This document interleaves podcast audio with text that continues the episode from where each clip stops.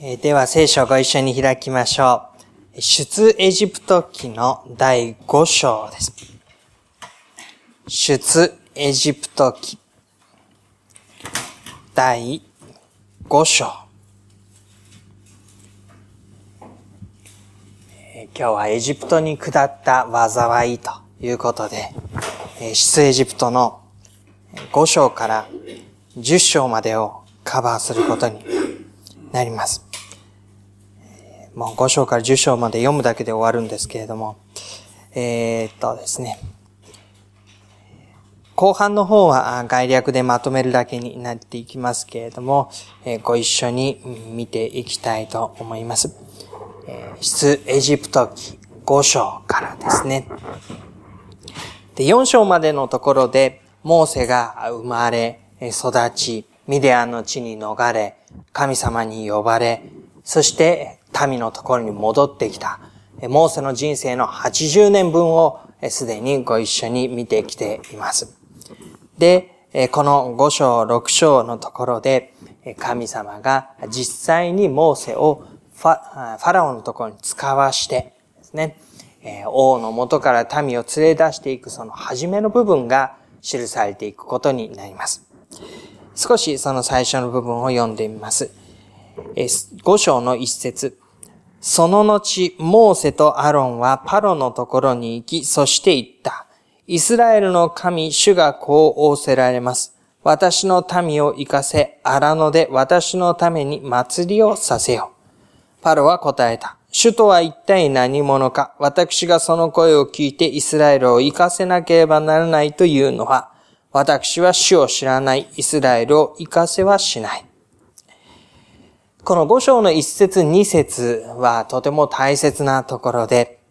モーセとアロンが一体何をしようとしているのか、何故それをしようとしているのかが明らかにされ、それに対してパロの立ち位置というのが明確になります。そしてこれがスタートで、ここから一体何がどう動いていくのかということが、5章、6章、7章、8章、9章、10章と続いていくことになります。で、モーセとアロンが言ったのは、イスラエルの神、主がこう仰せられるということから始まっていきました。今、彼らがいるのはエジプトの王宮です。エジプトの王宮、エジプトの王が信じ、歩んでいた、その歩みの結果として、栄え、誇り、その建物があった王宮のところにおいて、モーセとアロン。彼らは奴隷であるイスラエルを代表する者たちとして王の前に出ています。通常であれば奴隷たちはこのようなところに呼ばれてくることはないわけですけれども、おそらくモーセが王宮で育ったそのことが起因しているのでしょう。それを良い材料としてモーセは王の前に立つことができました。ただ、この時の王は自分を拾ってくれた王女、その親である王というところとは変わっていますので、自分と直接の関係にはなりません。その中で彼らが言ったことは、イスラエルの神、主がこう仰せられるのだと言ったんですね。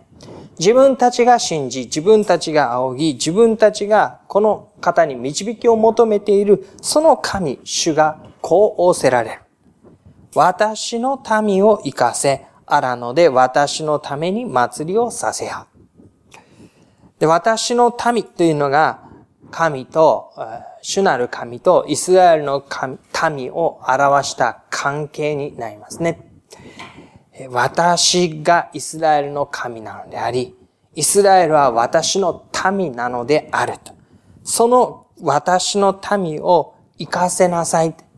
ここが彼らのいるべき場所ではない。彼らには彼らのいるべき場所がある。私が示す地、私が与える地、そこに彼らを連れて行く。彼らをそこで祭りをさせようと。私のために祭りをさせようということを言うわけです。このところでは、すでにえ、ユダヤの民族、イスラエルの民族とえ、その神という結びつき、特別な関係、そしてそのところに示される特別な地ということがえ、明らかになってきます。すべてユダヤ人、イスラエル、彼らのという、そういうフレームの中での話です。で、それに対して、エジプトの王ファラオはこういうふうに答えるわけです。2節主とは一体何者か私がその声を聞いてイスラエルを生かせなければならないというのは、私は主を知らない。イスラエルを生かせはしない。エジプトのファラオは、もちろん自分のフレームの中で物事を考えます。で彼にとっては、主とは一体何者なのか？ということですね。主というのは、確かにイスラエル人にとっては、アブラハムの神、イサクの神、ヤコブの神、そしてヨセフのもとに彼らをエジプトの地に導き入れ、今まで400年以上守り導いてきてくださった生ける誠の神、唯一の神、彼らの神、主、ヤーウェというそのことになります。しかし、エジプトのファラオにしてみれば、それは彼らの神であって、私とは関わりのない。だから私にとって主とは一体何者か、ヤーウェイとは一体何者か、アブラハムの神だろうが、イサクの神だろうが、ヤコブの神だろうが、私にとってそれは知ったことではない。なぜ私がその声を聞いてイスラエルを生かせなければならないのか。私にとってイスラエルはこの地にいるべきなのだ。彼らはこの地に留まるべきなのだ。私の手の中で彼らは従うべきなのだ。それなのに、そのことをひっくり返すようなことを私に向かって命じる一体その方はどなたなのか。私は主を知らない。私はイスラエルを生かせはしない。ですので、ユダヤ人、彼らの神、彼らの約束の地というフレームの中で、王の前に立って、その要求を突きつけるモーセとアロン。そして、エジプトの王としてのフレームの中で物事を考え、その堅くなに、ヤーウェイなど知らないと言って、拒むファラオ。この図式がここではっきりするわけなんですよね。で、そういう中で、主とは一体何者かといったファラオが、ああ、わかった、もういい。お前たちはここから出ていけという風になるまでの奇跡を描いているのが、6章、7章、8章、9章、10章になっていきます。それは、言い換えて言えば、ファラオが主を知るようになっていく。自分にとってのという意味ではないんですけれども、あなた方民にとって、あなた方の神ヤーウェイが、どれほどに素晴らしい力強いお方であるかが私は分かった。もういいお前たちは出て行けと言うまでになるように導かれていく。その間に銃の災いが下っていくということがこの中身になります。で、えー、これからですね、えー、10個のうちの9つ分を少しだけ、えーお話ししておきたいと思います。これが7章以降、8章、9章、10章のところにずっと出てくる内容です。一つ目の災いは、ナイル川の水が血に変わるというものです。ナイル川というのは、エジプトのですね、生活の基盤になっている、その歩みを支えている川です。それが血に変わっていくと生活、作物、すべての事柄がダメになっていきます。二番目の災いはカエルが至るところに群れるというものでした。床の上にまでカエルがやってきてというものです。三番目は地の塵がブヨになっていく。そして人や獣につく。四番目は全地がアブの群れで満ちると。こういったあたりで生活が成り立たなくなっていきます。五番目の災いは家畜に対して激しい疫病が起こるというものでした。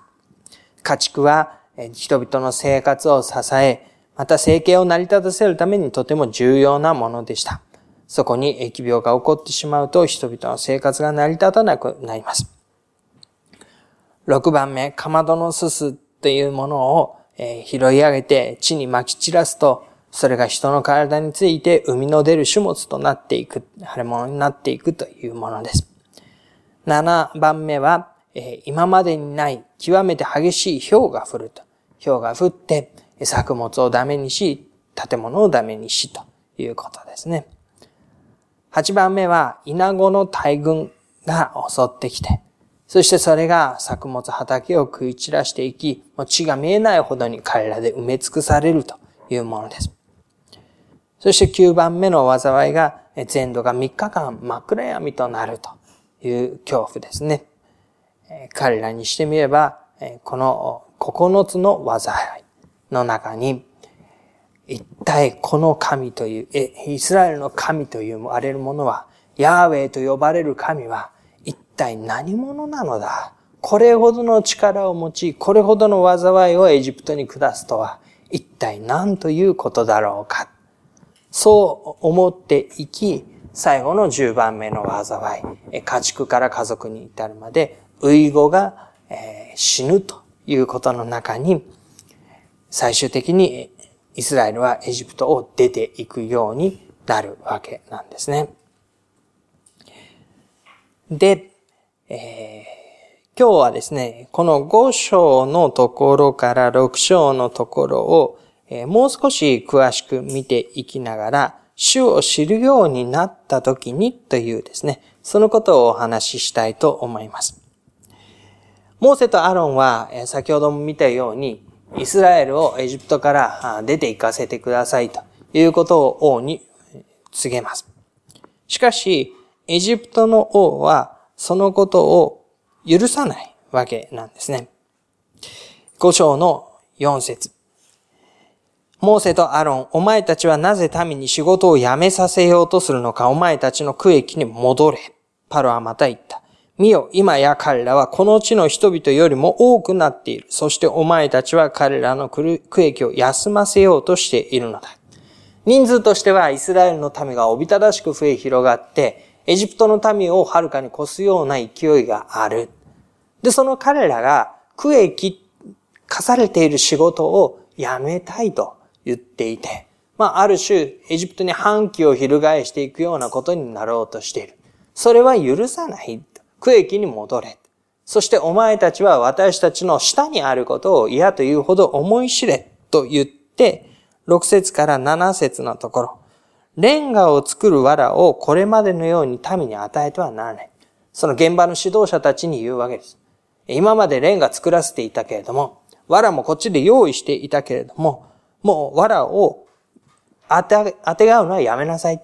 自分たちでその藁を探して集めに行って、そしてそこから作業をさせるように。で、しかも、これまでに作っていた量のレンガを減らしてはいけないということを言うわけですね。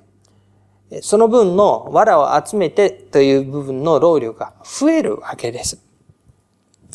で、その言葉の中に八節の中ほど、彼らは怠け者だ。だから私たちの神に生贄を捧げに行かせてくださいと言っているのだ。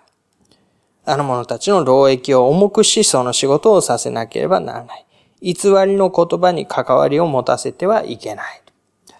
でこの偽りの言葉というのは、モーセとアロンが言った、私たちの神主がイスラエルを生かせようと言っていますとえそれをパロは偽りの言葉だと言うんですね。そんなことで、この今あるエジプトとイスラエルの関係を壊してはならない。彼らはここで従うべきなのだ。それが真実であって、それがなるべきことであって、それ以外の偽りの言葉に関わりを持たせてはいけない。それをですね、その指導者たち、現場の監督たちは民に告げます。民はそのことを非常に悲しみました。そして混乱しました。そして、パロのところに行きます。で、こんな風なことをして、私たちはそんなことはできませんというわけですね。今まで以上に働けと言われ限界までやっているのに、そんなことはできない、できないと言うと無知で打ち叩かれて虐げられる。こんなことがあっても良いものですかと、パロのところにそのことを直訴しに行くわけです。しかし17節パロは言った。お前たちは怠け者だ。怠け者なのだ。だから、生贄を捧げに行かせてくださいと言っているのだ。すぐに行って働け。藁は与えないが、お前たちは割り当て通りレンガを収めるのだ。これまた繰り返されるわけです。で、パロの頭の中で起こっている図式というのは、彼らは結局今の現状をやめたいと思っているに違いない。もっと楽な暮らし。使えるのではなくて収める側に立つ方の暮らし。それをしたいと思っている。そういう中で、彼らは自分のところにもう仕事を辞めさせてくれと言っている。でもそれはならないのだ。彼らは怠け者で自分たちの主に生贄を捧げに行かせてくれ。それはできない。で、えー、そう聞いてですね、えー、19節のところ、イスラエル人の妊婦頭たちは、これを聞かされて悪いことになったと思った。で、パロのところから出てきたときに、彼らをどうだった？と言って迎えに来たモーセとアロンがいたわけですね。で、モーセとアロンに出会った時に、彼らはついに心の中の思いが星飛ばしり出るようにして彼らに向かってこう言うんです。えー、5章の21節彼らは二人に言った。主があなた方を見て裁かれますように。あなた方はパロやその家臣たちに私たちを憎ませ、私たちを殺すために彼らの手に剣を渡したのです。どういうことかというと、モーセとアロン、あなた方が余計なことを言うから、王が私たちにこんなに厳しい労役を課すようになって、私たちは憎まれて、私たちはこうして厳しい目に困難に遭っている。あなた方一体何ということを言ってくれたのか。神があなた方を裁かれるようにと。そう言ったわけです。そしてモーセはその言葉を聞いて神様のところに行きます。主よなぜこの民に害をお与えになるのですか？何のために私を使わされたのですか？私たちはあなたが行けと言ったから王の前に行って、そして言われた通りに神様がこう名人になっていますよということを告げたんです。あなたがそれをしてくださると知っていたからです。でもどうですか？なぜ私たちの民が害を受けるのですか？何のために私を使わされたのですか？私がパロのところに行ってあなたの皆によって語ってからこの方、彼はこの民に害を与えています。それなのにあなたはあなたの民を少しも救い出そうとはなさいません。言うだけ言った後、神が沈黙し始めていて、害が加わって、それが厳しく困難になっていく、その様子を憂えて、モーセは神に呼ばわるわけですね。それで、六章の一節。主はモーセに仰せられた。私がパロにしようとしていることは今にあなたにわかる。すなわち強い手で彼らは、彼は彼らを出て行かせる。強い手で彼はその国から彼らを追い出してしまう。私は主である。私はアブラハム、イサク、ヤコブに全能の神として現れたが、主という名では私は彼らに知らせなかった。また私はカナンの地、すなわち彼らが留まった在住の地を彼らに与えるという契約を彼らに立てた。今私はエジプトが奴隷としているイスラエル人の嘆きを聞いて、私の契約を思い起こした。それゆえイスラエル人に言え、私は主である。私はあなた方をエジプトの区域の下から連れ出し、労役から救い出す。伸ばした腕と大いなる裁きとによってあなた方をあがなう。私はあなた方を取って私の民とし、私はあなた方の神となる。あなた方は私があなた方の神主であり、あなた方をエジプトの区域の下から連れ出すものであることを知るようになる。私はアブラハム、イサク、ヤコブに与えると誓ったその地にあなた方を連れて行き、それをあなた方の所有として与える。私は主である。ここで神様は、私は主であるということを繰り返しながら、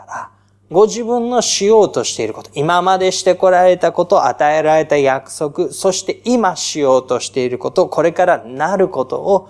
明らかにします。私は主である。この最初から最後までのこと一切をご自分の権限にかけて実行する私は主である。パロが何者であれ、パロが何を考え、どう反対しようが、私はあなた方の神、主である。あなた方は私の民であり、私はあなた方の主である。そして神は、あなた方を私の民とするという特別な関係を強調するわけですね。私はすべてのことを導くヤーウェイ主である。だけではないんですね。全地の主、すべてをすべて収められる主というだけではなくて、あなたの神主であると。あなた方は私の民であるというわけです。特別な結びつき、信頼関係、そのもののために特別な宮業を用意している、それを成し遂げるという、そういう力強い宣言をここで繰り返されていくのでした。で、主を知るというふうに言ったときに、二つのことがあります。一つは、エジプトの王ファラオがこれから知っていくように、ああ、確かにあなた方の信じている神は力強い神であり、私はそこに立ち打ちすることができないので、もうイスラエルの神の言う通りにお前たちは出て行きなさい。という、そういう意味での知るですね。一般論としてというふうに言ってもいいかもしれません。神、主なるお方が確かに力強いお方であり、その前に私は立ち打ちすることができないという意味での主を知るという意味が一つです。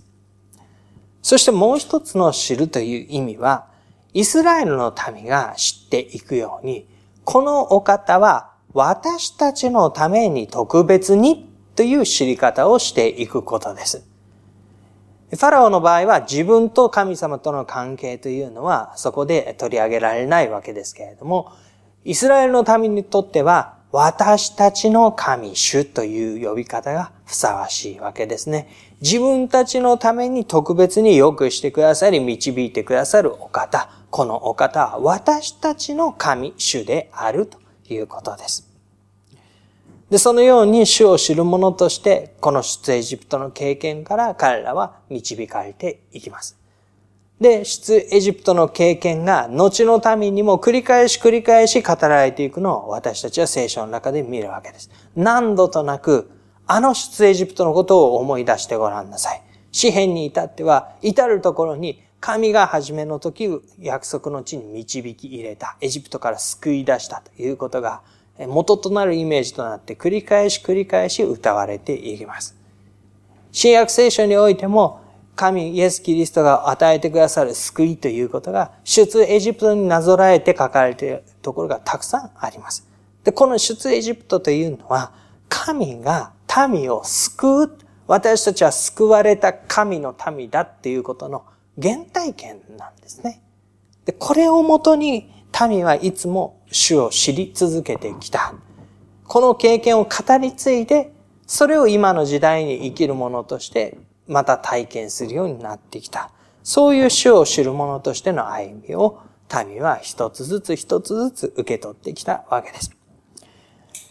で、5章から10章までの間の中で、えぜひ知っていただきたいこと、主を知る者としての歩み、一つ目はですね、勇気を出して前に進むということです。確かに、神がひとたびことを起こされたものの、沈黙の中にあるような感じがして、ああ、一体これはどういうことなのだろうか、あれは間違いだったのだろうか、神はやっぱり私のためにことをなしてくれないのだろうかと思うことがあります。しかし、それでも神が導かれるということの中で、勇気を出して前に進んでいくことが必要です。モーセとアロンはこれから繰り返しエジプトの王ファラオのもとに戻っていきます。神がなさる事柄の最前線の中でです。その勇気を私たちもまた知るものでありたいと思います。二番目は、神様がなされようとしていることを知るということが大事でしょう。主を知ると言った時には、神様が何をなされようとしているのかを私たちは知る必要があります。聖書全体を通して神ご自身が示してくださっているのは、神は救いをもたらす、回復をもたらす。それは人間の歩み、罪の中に閉じ込められている歩みに、罪からの解放、許し、救いを与えて、その人の歩みを回復させることであり、人が回復にしていくにつれて共同体が回復していくことであり、そのことの中に自然世界を含め、被造物世界すべてが神の国へと回復されていくことを神は願っていらっしゃる。その回復のために惜しみなく愛を注ぎ、導き、人々の歩みを用いて、宮沢をなさろうとしておられる。そのことをいつも私たちは知っておく必要があるわけです。時折、その歩みが沈黙に思えて、道を見失っているような気がして、一体神様はどういうお方なんだろうか、一体私のために何をしてくださるのだろうか、してくださらないのではないだろうか、と思ってしまうわけですが、この神がなそうとしておられる本当に大きなことを知りわきまえておくときに、私の数えている時間の流れの中でのひとときの沈黙のように思えること、それは実は取るに足らないことを知ることもまたできることです。そういう中で自分たちに与えられている特別を知ることもまた大切なことです。神がなそうとしておられるのは、この場面では、私の民を生かせようということでした。私のために祭りをさせようっていうのが、神様がなさることでした。で、その中で民は特別に扱われていくんですね。銃の災いが下っていった時、ところどころに出てくるのは、イスラエルの民のところにはそれがなかった。イスラエルのところには闇は降りなかった。そういうふうに言われて、神の民は守られ、導かれていくという特別さが随所に現れてきます。で、そのことを私たちは知っていくことが必要です。神様が私たちに与えてくださっている特別な歩みということですね。そして、神様がなさろうとしておられることは、民を用いてなさろうとしていることです。神様ご自身が直接に全てのことをなして、人はそれを受けるだけというのではありません。神の民は神の手となり足となり、用いられて神の技に参加するべく、神の民とされています。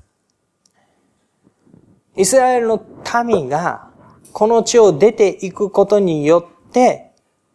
エジプトはこの方が神主であることを知るようになり、後の世代は神主が救いの君であることを知るようになっていきます。で、彼らがこんな葛藤をしたりですね、いろんなところを通ったり、荒野をさまよったり、そういうふうにする必要は本当はなかったと言えば、まあそうかもしれません。ある時神様が来て、彼らをそっくりそのまま約束の地に移り住ませて、よかったね。ここはあなた方の地だ。ここに歩みなさい。言ってくれれば、もうそんな苦労をする必要はなかったわけですね。でも、彼らはこの銃の災いをエジプトに与え、自分たちもその場にあって、歩みながら、その歩みを通して、救いの宮座がなされていくのを見る。モーセとアロンも、エジプトの王ファラオの前に何度も使わされて、神の宮座を述べ、そして拒否され、そして歩みを得ていくようになる。そうやって神様が用いておられるわけですね。で主を知る。私の神、私たちの神、主として知るということの中に、私たちは神の手の中に生かされる特別な歩みを導かれているということがあります。で、そのことを私たちは喜びとして歩むものでありたいと思うのです。結構いろんなことが起こるんだなということをですね、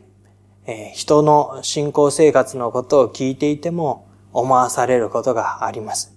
ああ、神様を信じて歩み始めたら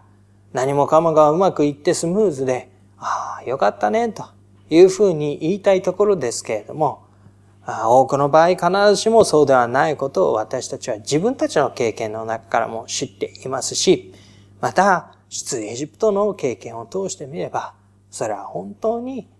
何度も何度も行けと言われて行くなと言われて、災いが下って、ああ、これで大丈夫かと思えばそれでもダメで、そんなことを繰り返しながら、辛抱の末に、忍耐を持って従った末に、信じて待ち望んだ末に、ようやく出れるようになって、ようやく出たら、ああ、よかった、これで約束の地が目の前に広がっていると思ったら、いや、そんなことではなくて、なんでこんな砂漠の荒野にいなければいけないの？これだったら昔の方が良かったとつぶやくようなことになって。で、神様が良くしてくださったにもかかわらず、なおもということが含まれていきながら、ことが実現するわけですね。ああ、いろんなことあるんだなっていうのが、え実感だと思います。ある時は、自分自身の弱さ来るから来るいろんなことです。ある時は、周りの人が自分に対してしたことの結果としての、ああ、こんなこと起こんなきゃいいのにと思うようないろんなことです。でも、神様の導きの中で経験していくそのいろんなものっていうのが、結局私たちが神様が私たちをという、そのことを知るようになっていく機会として用いられていきます。ので、いろいろあるでしょう、その信仰の歩みの中を私たちはより深く、ああ、この方こそ私の主であると言ってですね、歩むことができるように、信仰の歩み、思いを深められていくようにご一緒していきたいと願うものです。では、しばらく黙祷しましょう。